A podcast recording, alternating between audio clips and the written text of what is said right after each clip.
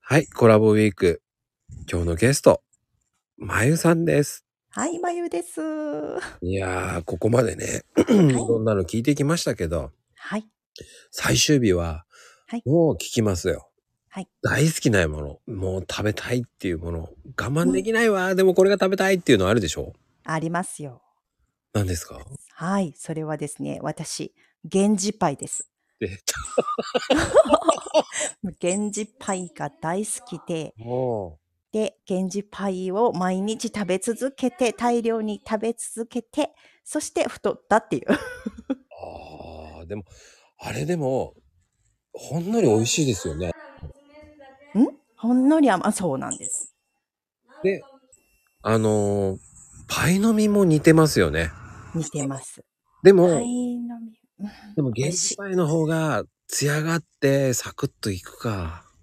そうなんですよ。ああのれは、、量がいけるんですよ。一口、何一口サイズっていうかちっちゃいもんね。そうそう、あの、源氏パイはハートをパキって真ん中から割って、そして、あの、右、左ってこう、二口になるんで、うん。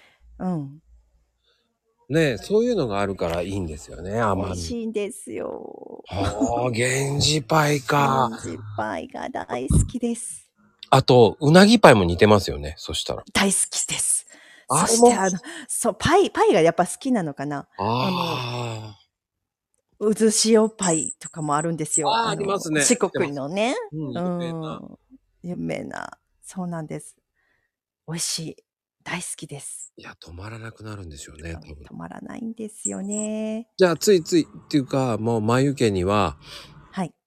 袋あるって感じですか袋があったらもう私が全部食べちゃうので、もう買わないようにしてます。普段は。